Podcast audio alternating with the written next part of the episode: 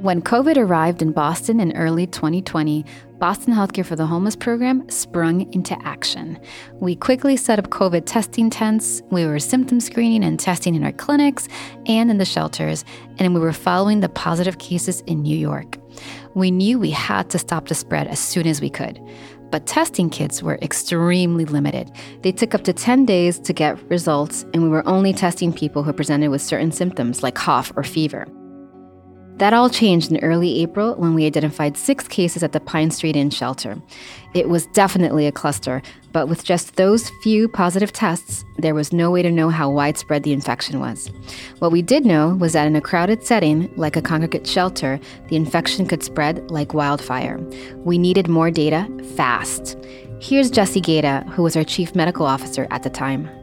Through the course of several hours and a lot of hand wringing, we sort of figured out that the best thing to do would be to test everybody in the shelter as well as employees. So we asked the state for more testing kits, and they agreed to send them. We immediately set up a mass testing operation at that site. Over the next couple of days, the team tested more than 400 people. We had never done a mass testing event like this in our entire history. At that point, we thought COVID always manifested with symptoms. Since many of the people we were testing had no symptoms, the tests should have been overwhelmingly negative, but that's not what happened. Over the course of a few days, more and more names were coming in of people who were actually positive. Unfortunately, 36% of the tests were positive, 146 positive tests out of 397 people in this one shelter, and most of them were asymptomatic. They couldn't stay at the shelter and risk infecting everyone else, so they had to be told their results and transported to isolation facilities. The patients were roused from their beds and told to dress quickly and assemble in the dining room, where Jessie and Barry Bock, our CEO, would meet them. The first night, I remember going to Pine Street Inn. I think it was 9 p.m. when some of the results were coming back. And, you know, walking into the shelter in full PPE and literally standing up on a chair, trying to explain this crazy scenario. The test that we did a few days ago for each one of you for COVID came back positive, and I know that's a total surprise. It's a surprise to us as well, and that we didn't really understand the the implications of that yet. But that we knew that they needed to be isolated for probably a couple weeks they were understandably terrified. I look like an astronaut. I'm telling you, you have COVID. You feel fine. Or maybe you're beginning to have alcohol withdrawal, so you're beginning to feel agitated and sick. And now Jessie, in full PPE, face mask, face shield, gown, and gloves, tells you you're going to be put on a bus with a doctor you've never met and be driven to a place you've never been. And I think for people who have a lot of mistrust, reasonably, of all of these systems the healthcare system, the shelter system, society at large this was a very difficult pill to swallow.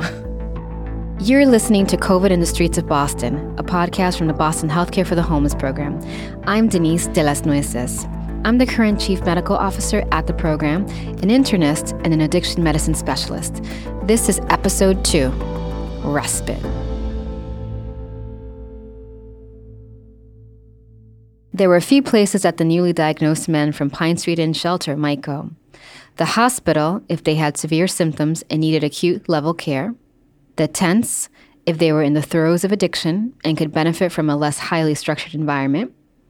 And the newly created COVID positive ward in our respite program, if they were mildly symptomatic but still in need of 24 hour nursing care. And Jessie, as our chief medical officer, had to figure out who would go where. So I just remember going person to person, spending probably 10 minutes with each person, quickly trying to triage whether they needed hospital, and then trying to help them uh, kind of manage all the anxiety that they had about possibly dying from this infection. A lot of the men in that room had diabetes, heart disease, emphysema, and so there's a lot of worry. One thing that helped alleviate the shelter guests' anxiety was the clinic we'd had in the shelter since 1985. Many of the people Jessie was talking to had long standing relationships with our nurses. And so just talking to them uh, and identifying ourselves as being from Boston Healthcare for the Homeless program, I, I want to hope that that meant something to some of those people. And even though I might not have been a familiar face to the people at that particular shelter, I think our clinic played a big role in the relationship that they have with people there, played a big role in our ability to um, have some level of trust. By two or three in the morning, Jessie and Barry had gotten almost everyone to agree to come to an isolation facility. For a lot of them, that place was in our newly created COVID positive ward in our Barbara McGinnis House respite program. Our respite program looks like a step down hospital.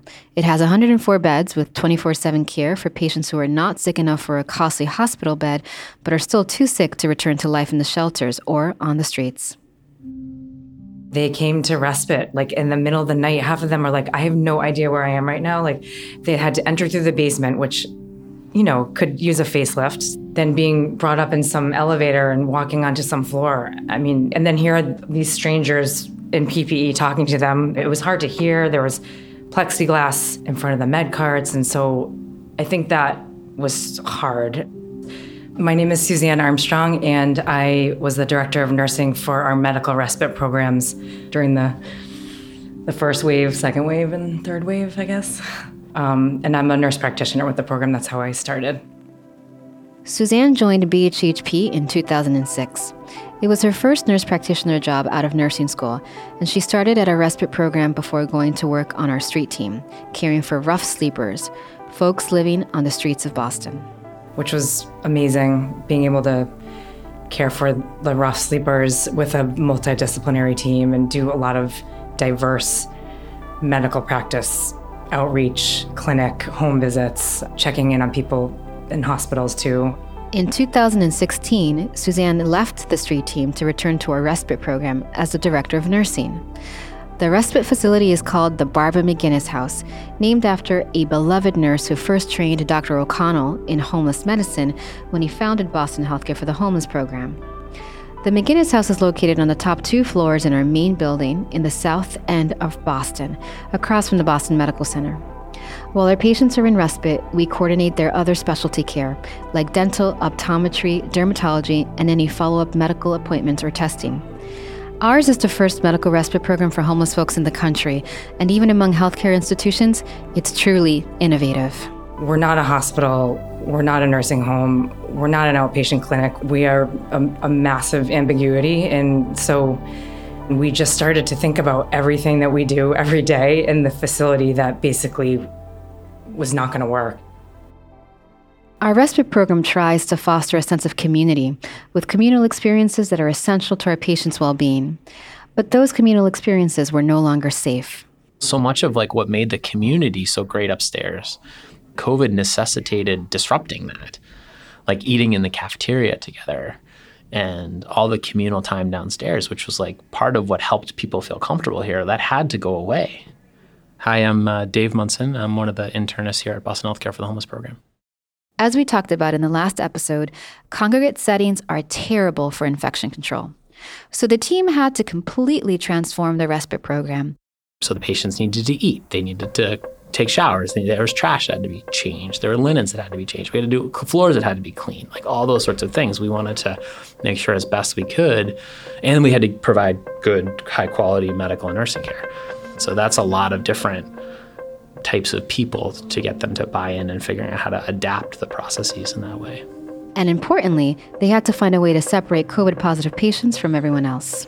The way that we thought about how to design the space was we looked at the blueprint of the floor and we probably printed out 50 copies of the blueprint of each floor and then we tried to model it on what how a negative pressure room is set up. So we have two negative pressure rooms at McGinnis House, which basically has a a dirty space, an intermediate space, and a clean space. And we just tried to scale it up to what we had. And then we leaned on some colleagues from BMC, Josh Barocas and Nahid Bhadelia, who helped us kind of think through what was possible and what wasn't possible and what was safe and what wasn't safe. And that was invaluable. They were invaluable resources. And Josh continued to be an invaluable resource the whole the whole experience. When you walk off the elevator on the third floor, there's a nursing station and a hallway to the left, and another hallway to the right.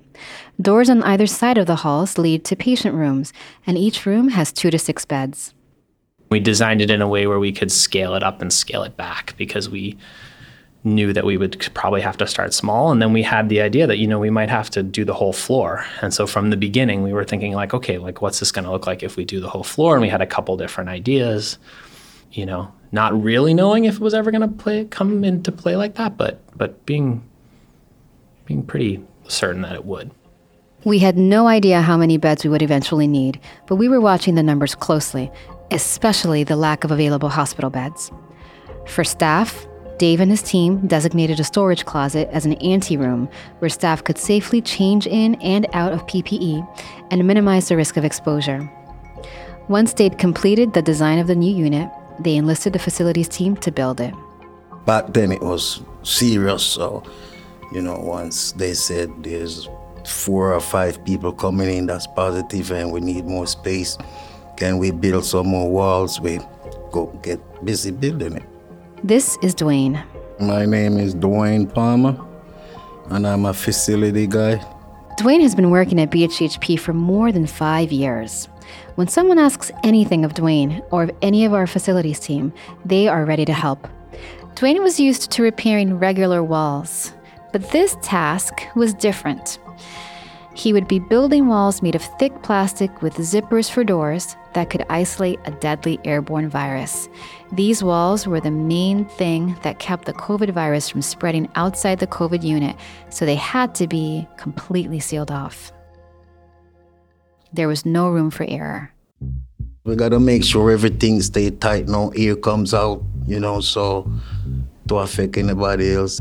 So it was it was a little challenging, but you know, when you get used to something, it become easy. Dwayne had a lot of opportunities to practice this new skill.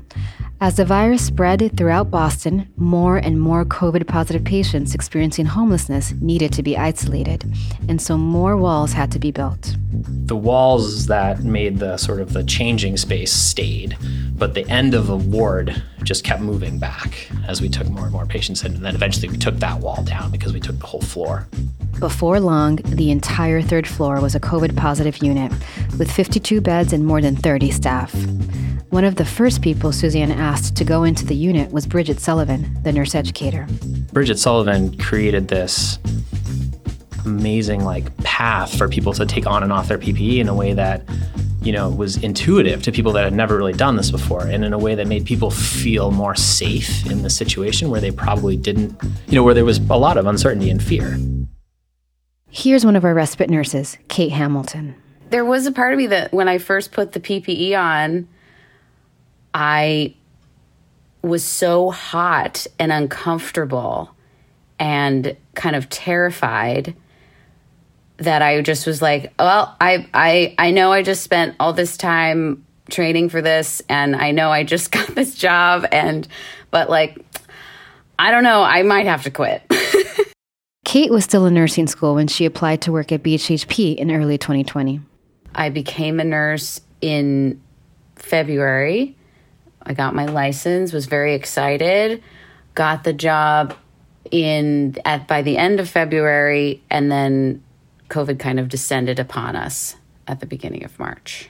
On the days that Kate was assigned to the COVID ward, she'd arrive, take her temperature, and get ready to don her PPE in that little anteroom that Dave and the team had created and there was a mirror right before you went in that said like you're a healthcare superhero or something like that that you'd like look in and make sure that your mask was right before you went in and then you go to this plastic door and take the red zipper and unzip it and then you're like on the covid ward almost as soon as the covid ward was set up the patients started arriving including the men from pine street inn oh that was a crazy day there was a whole group of admissions that came at like eight o'clock. And then I remember being on the ward and Suzanne sent me a message that said there were like 15 more patients coming. And it was like 11:30 at night. And I was like, I was I thought she was just she's a notorious joker, Suzanne. She's notorious. I was like, she's pulling my leg. Like this is like there's no way this is the case. Suzanne wasn't joking. The patients started coming in one after the other.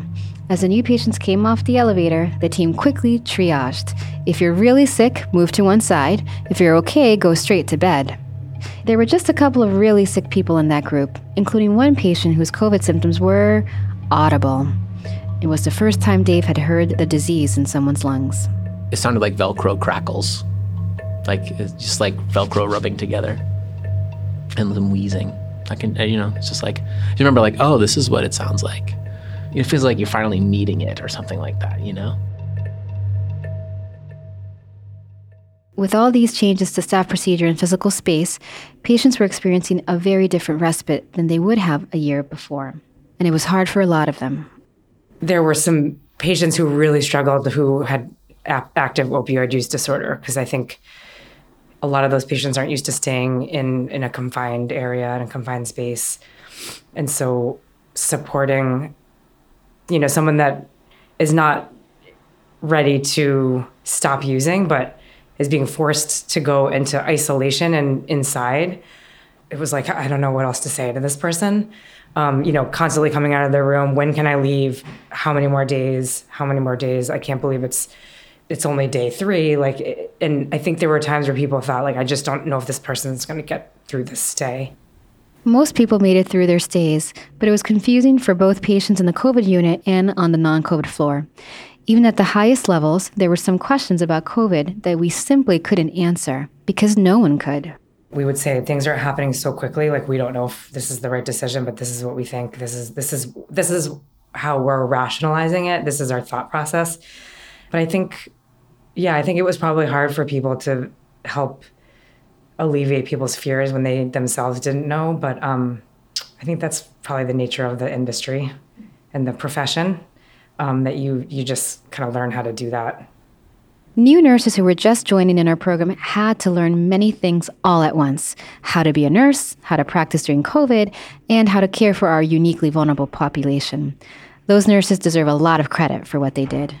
I mean, it was really hard to learn about all of these things at once. and there was a fair amount of, you know, I would leave and be like, was I a good nurse today? you know? I think that's developmentally normal, but particularly difficult when the pandemic is superimposed on it. Caring for homeless people, I think there's a lot to learn that is just trial by fire, and that just comes with time. I mean, you can teach someone how COVID works and look at the data and this is what you do and this is how you protect the patient and this is how you protect you know but i think the understanding the depth of the homeless population and, and how they got there i think that is just time and experience Suzanne remembers her first time discharging someone experiencing homelessness from McGinnis House when she was a brand new nurse practitioner herself. Where would they go if they didn't have a home? The patient was laughing at me because I was I kept saying like you're going where are you going and he's like I'm going outside to the park. And and I I was so nervous to write like discharged to the street. And you know the other NPs were like it's fine. This is this is it's okay. But I couldn't believe it. And I was like are you serious? And he's like yes Suzanne please like goodbye. Suzanne finally discharged him but not without a lot of worrying. She ended up seeing that patient again when he returned to McGinnis for care and then, when she did medical outreach on her street team, she got to see where he slept when he wasn't in respite. An experience like that really clarifies who our patients are and what they are dealing with. By the time most of the patients have gotten to us, to where we're caring for them in, in the program, you can imagine where where they've already been. And so you you'll you'll hear this from people who maybe aren't as engaged with our patient population like you know, I don't understand why why isn't their family like why did their family kick them out or and it's just there's so many more layers and and it's so much more complicated and more than I, I could ever imagine. Um, so you know to not think about that piece, but just think about how we're here to give care the best we can for the patient. One of the things that's attractive to me about working at Boston Healthcare for the Homeless is that the social determinants of health are undeniable. So if, you know, you're talking with a patient that has intense childhood trauma, diabetes, hypertension, you know, a foot amputation, and is homeless, we cannot possibly, as you know, a single organization, fix all of these compounding conditions.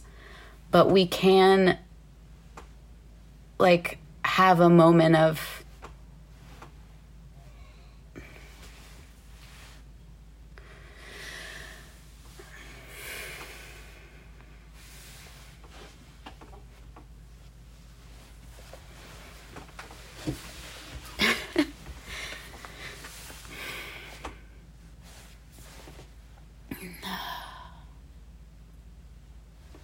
we can have a moment of connection. And as healthcare workers, we can be in a position to be in a room with someone and have time and place to hear their story and make them feel seen and heard. I remember this one woman that you know, she's she's a person who is on the COVID unit. She's isolated, she's sick. She can't go outside for the whole 10 days that she's there and but she she looked at me and she said, "I have never been treated so well in my whole life." And I think that that's she's not I mean she's she's talking about the medical care but she's also talking about people that look her in the eye and are interested in how she thinks and feels about things you know? So in some ways the the the medical care is of course important but it's also the whole philosophy of the organization that these this population deserves respect and time and energy and is is like worthy of that not only deserves it but like is worthy we base our care on building a trusting relationship with our patients and treating them with dignity and compassion. And we know they need much more than just immediate medical attention when they come into respite. A patient might be admitted for wound care or an illness like COVID, but we also work with them to address their behavioral and mental health needs, which are very common, and their housing needs, and connect them to benefits and other social services. And we also give them really good food. We try to give them the best product that we can put out to them, knowing that they may not have had a good meal prior to coming here. I'm Steve Paquin, the Food Service Director and Executive Chef for Boston Healthcare for the Homeless programs. Steve had been with the program for two decades when COVID hit. He and his team of about 14 full time staff prepare three meals a day for all the patients in respite, plus bag lunches for others. Before COVID, patients who were ambulatory ate in our communal dining room and built community around the table. They would come in the dining room in line and they would select something off the menu board and it was plated up right then and there for them then come mid March, we'd have to change all that and feed the patients upstairs in their rooms. Like everyone else, Steve had to completely redesign how he worked.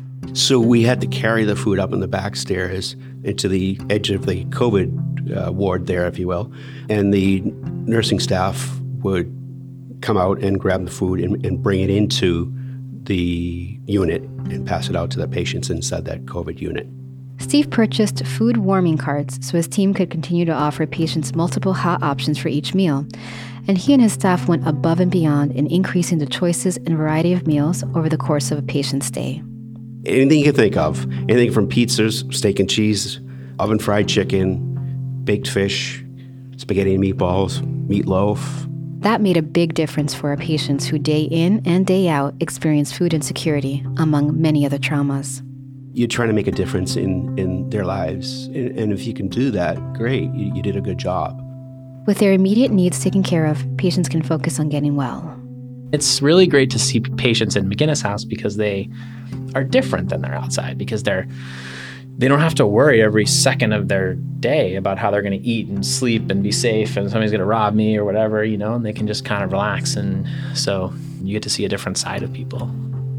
There was a lot of things about working with this population that I was expecting. I was expecting trauma and depression and anxiety and, you know, people that are at the lowest point in their lives. But I think the thing I was most surprised by was all of the, you know, humor and lightness.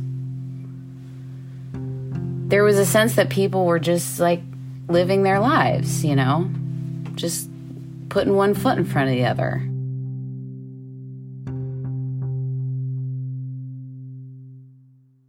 As the nurses, doctors, kitchen staff, and everyone else in the respite COVID ward was caring for our patients, administrators were working behind the scenes to keep everyone, staff and patients alike, safe from COVID. The most important tool was the personal protective equipment, or PPE. We have gowns that are part of PPE, and there are surgical masks, as well as the KN95 masks and then the N95 masks. And then, last but certainly not least, is the eye protection. My name is April Ramsey, and I'm currently the Associate Director of Clinical Operations for the program. And I'm also covering right now the Interim Director of Nursing role for medical respite. April had been with the program since 2011. She started as a nurse at our clinic at the Pine Street Inn, then joined the team at the Barbara McGinnis House and worked her way up and across the organization, including working to address earlier outbreaks of meningitis and hepatitis. Early in the pandemic, April took on a new and critical role, managing PPE for the program. April needed to locate and order a high volume of high quality PPE at a time when every healthcare facility in the world was competing for the same limited supply. But she wasn't doing it alone. I was fortunate enough to have the help of Bessie Wright in dental, who was probably our in house PPE expert unofficially when this all started. Also on the team was Annie Bautista, the new PPE coordinator.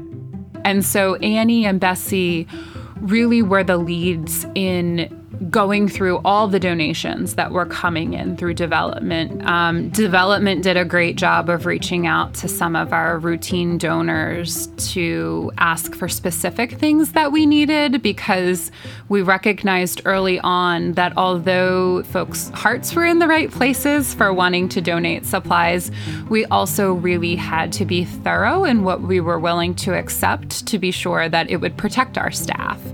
Once April and her team had brought in and verified all the PPE, they had to get it out to the various clinic testing sites and isolation facilities across the program. So April would load up her SUV with supplies and make the rounds. Megan Kruger, an operational nurse in our program, had another way of getting around. If anyone remembers Megan, they know that she was on her bike through traffic in all weather all the time before COVID and during COVID. She had her big old backpack and she would stuff supplies in and sometimes be able to get to places faster than I could in my car with Boston traffic. As the weeks wore on, new guidelines came out for how to safely extend the use of PPE. Instead of replacing their N95 masks each time they enter or exit a space, a clinician might now be able to keep their mask in a plastic container during a break or put their face shield in a paper bag. And there was another major development. One of the other ways that we were able to preserve PPE supply was shifting from using all disposable gowns to using some cloth gowns that we were able to launder specifically for the needs that we had up in respite. They contracted with a local laundry service. They were amazing. They would come and turn around scrubs and gallons in 24 hours. We would text this guy every day, this guy Bruce, and say we were low, and he would have his staff do another load, and he would drop them off at like five in the morning for us. But that vendor was closed on the weekends, so someone from our organization stepped up the nurses they really needed the PPE, and there was no no one around else to do it. This is Dwayne Palmer again from Facilities, whose team built the walls to the COVID unit. Dwayne volunteered to spend his Saturday shift each week washing enough gowns and scrubs to last the nurses until Monday. Once I come in Saturdays, I'll be like, I'm on it. From seven in the morning, if it takes me till seven in the evening, you know. Once one washing, I'm over here folding, waiting on the other load when when I'm finished folding, I put back in the machine again, you know, just to keep me going for the whole day. Dwayne himself was wearing full PPE as he washed and folded. After all, the gowns and scrubs he was washing were potentially covered in the coronavirus. The only time I was uncomfortable is when I have to open the bag because, you know, I don't know, poof, what's gonna, you know, if that's sent from the bag or whatever in the bag, I don't know what COVID is you can't see it. So I'm always like, damn, I wonder if when I open the bag, I'm to catch it. The clinical staff was extremely grateful for Dwayne's contribution because without PPE, they couldn't do their jobs. Sometimes I go up there and on the weekends and they're on the last bag and when they see me coming up with like four or five big bags, they'd be like, oh, thank you so much because we didn't know what we was to do. And I took that into consideration and, you know, makes me want to do more, you know, so that's how I get through it, togetherness, you know. Despite all the precautions, our staff couldn't escape COVID entirely. We had a core group of staff who were constantly working on the unit. And I would say it went through a lot of them. And that's when I think we probably there were some people who maybe I, their ideal situation at home wasn't lending themselves to work on the COVID floor. But I think everyone recognized like, oh, this is this is actually just going to happen. When staff members did get COVID, they had to stay isolated at home for 14 days, which caused real complications for the people who were staffing different sites. With the supplies, it's pretty straightforward. You either have it or you don't. The staffing for the COVID spaces was a little more complicated. Sharon Tan did the staffing for respite, but April and her team handled the staffing for our other clinical sites. We run over 30 clinics throughout the city that are embedded in the shelters. I had a lot of different calendar printouts with a lot of crazy notes on it. But we also had Evan Liu and Sanju Nembang were amazing behind the scenes helping with staffing. They were remotely working, I don't even know how many hours to ensure that we had staffing in all of these locations. Unlike supplies, staff members can't just be deployed to fill a need because they have families and needs of their own. For some staff, it was especially challenging when they had to make those decisions around coming to work when they know they're working in a high risk space, but also maybe having loved ones or folks that you live with that may be vulnerable and and COVID might have significant impact to them. And so I think in hindsight, everyone could have used an extra dose of support. um, but I think we did the best that we could in the spaces that we were to, to try to rally um, both morale, but also just hope that we were filling these gaps um, for our patients, even though it may have felt like we didn't exactly know what the plan was. With so many staff members across so many sites, communication was a struggle.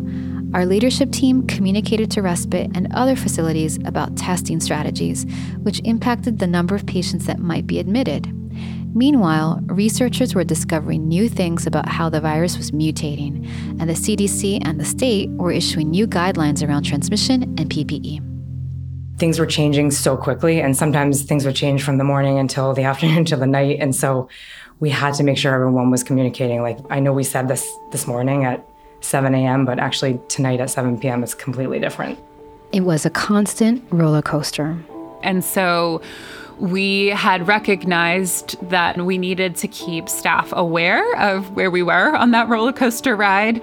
And so we did have daily staff calls and sometimes several emails daily to staff with updates around what the plans were and how they may have changed since the previous communication. And knowing that there were a lot of questions that we couldn't answer. So, answering the ones that we could in the most tangible way possible, hopefully, was supportive and also realistic for staff around what to expect in the coming days or weeks.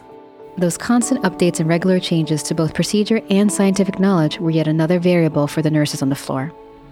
It was a great opportunity to do the best you could with the information that you had and to place emphasis on being flexible and adaptable and able to quickly change the way that things are done. Thanks to everyone's adaptability and persistence, we were able to keep our team supported, our site staffed, and our PPE robustly stocked. Except for once in November of 2020 when April was running low on one important item. I did have to go to my boss and say, I'm nervous that we're going to run out of gloves and I have a couple of solutions, but if none of those work out, then I'm really not sure what we're going to do. She was pushing on one vendor in particular, hoping they could send a shipment of 30,000 gloves. Huge for us, but a drop in the bucket compared to what the nearby hospitals were using. I just sort of explained how our need for PPE was expanding as we were filling these gaps for patients. And, you know, I was able to just really reinforce our desperate need and just explain all that we were doing to try to not overload our hospital systems or our community partners. If we didn't have gloves, we couldn't care for our patients. And if we couldn't care for our patients, the burden of isolation would fall onto our hospital partners who were already stretched and at full capacity. You would have been faced with a situation where all these people affected with COVID would have been either like outside, like sleeping outside on the street, or they would have been in the emergency room or something like that, which is crazy. You can't like emergency rooms have hospitals have enough on their plate to have like you know asymptomatic or minimally symptomatic COVID positive people there. The vendor finally agreed. Now it was just a matter of making sure the gloves actually arrived before our supply ran out. And to make matters more stressful, April was about to be out of the office for three weeks. I had taken some time off uh, to get married. And so one of the few things that I asked to be notified of during my time away was that the gloves had arrived. And so, fortunately, when they got here, Megan Kruger did text me and let me know that they had arrived. And then I was able to sort of rest a little easier for my wedding and honeymoon, knowing that the nurses that I was supporting and the rest of the clinical folks had had the gloves that they needed for some reason, it always does work out for us. And I don't know if that's just because we're doing the right thing and, and the, the good stuff follows us. Um, but it was, I think I go back to it takes a village to do anything. And so, similarly with PPE, it took a village to not only obtain it, but to get it out to sites and to make sure that folks had the most up to date information on how to use it. And just really grateful for everyone that stepped up to figure out those processes and to keep our staff safe. That's how we got through all of it, especially in those first couple of waves before we had a vaccine for COVID or medications to treat it. Our village included everyone from facility staff to kitchen staff to respite aides, providers, case managers, security officers, dental and front desk staff testers and pharmacists, behavioral health specialists, and many more. And the nurses, who, whether they knew it or not, had been preparing for a moment just like this, and who truly saved the day for all of us. The core of nursing was brought out by this pandemic and, and what you go into the profession to do, which is, it sounds, I mean, when you say to help people, it sounds so, I don't want to sound like generic, but I think it is, it's like a calling, really. And you could see it when someone just decides to go onto the floor because, and they don't question it, right? You just kind of have that that drift or that urge, like you you couldn't help yourself from getting involved, I think. That urge to get involved ran through all the nurses at every level of the organization. There is a saying in nursing that nursing eats their young. And I found that there was not a whiff of that at BHCHP during the pandemic. There was a culture that you could always talk about your your fears, your worries, and that the senior nursing staff, Suzanne and Bridget and April, were going to do the best they could to provide whatever you needed to feel safe.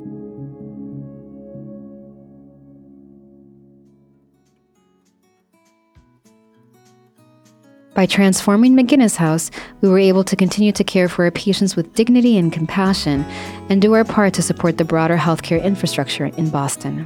We were playing a role that no one else was playing at that time. You know, there were you would have people who were who were experiencing homelessness, who had COVID, who who didn't need to be they didn't need oxygen, they didn't need a breathing tube, they had no indication to be in the hospital and there was no place for them to go. And so, you know, creating a space that allowed those people to be somewhere safe where they could isolate, where they would minimize the risk of infecting other people was you know, no one else was doing that for, for this population, for our population. And, you know, we did as much as we could do of that at McGinnis House. And then when the numbers got bigger than we could do because we, um, you know, we only had 104 beds, then the program created Boston Hope. Hope. That's what we promised to give our patients. And trust and dignity and respect. In our next episode, we'll talk about Boston Hope, a 1,000 bed field hospital constructed inside the cavernous Boston Convention and Exhibition Center, where Boston Healthcare for the Homeless program managed 500 beds for our patients experiencing homelessness. Don't miss it. Subscribe to COVID in the Streets of Boston wherever you listen to podcasts. This episode was produced by Galen Beebe and directed by Sarah Pacelli. It was sound designed, mixed, and mastered by Jack Pombriant. Music from the Epidemic Sound Library and Jack Pombriant. Thanks to our intrepid BHHP team, especially Barry Bock, Jessie Gaeta, Omar Marrero, April Ramsey, Dave Munson, Suzanne Armstrong, Steve Paquin, Dwayne Palmer, and Kate Hamilton. We are grateful to our IT staff for helping to keep the engine running. Our deepest thanks to all staff members who worked in the COVID respite unit in full PPE at a time when there was so much unknown and frightening about the virus. The nurses, nurse practitioners, doctors, case managers, social workers, and facility staff who donned their PPE fearlessly unzipped the COVID unit door and entered that unit to do their jobs. We are grateful to all our staff who care for our courageous patients and those who support the caregivers, our kitchen staff, our dedicated board of directors, our remarkably kind donors, many who give without ever meeting a single staff member or patient. We're thankful for your trust. Thank you to our 30 plus shelter partners, hospital partners, including Boston Medical Center and Mass General Brigham, Dr. Josh Barocas, the Boston Public Health Commission, the City of Boston, the Commonwealth of Massachusetts, Mass Design, and to the restaurants and individuals who brought our tired staff nourishing meals. And of course, we thank our resilient patients who have had so many setbacks in their lives, but continue to teach us every day about our shared humanity. And thank you for listening.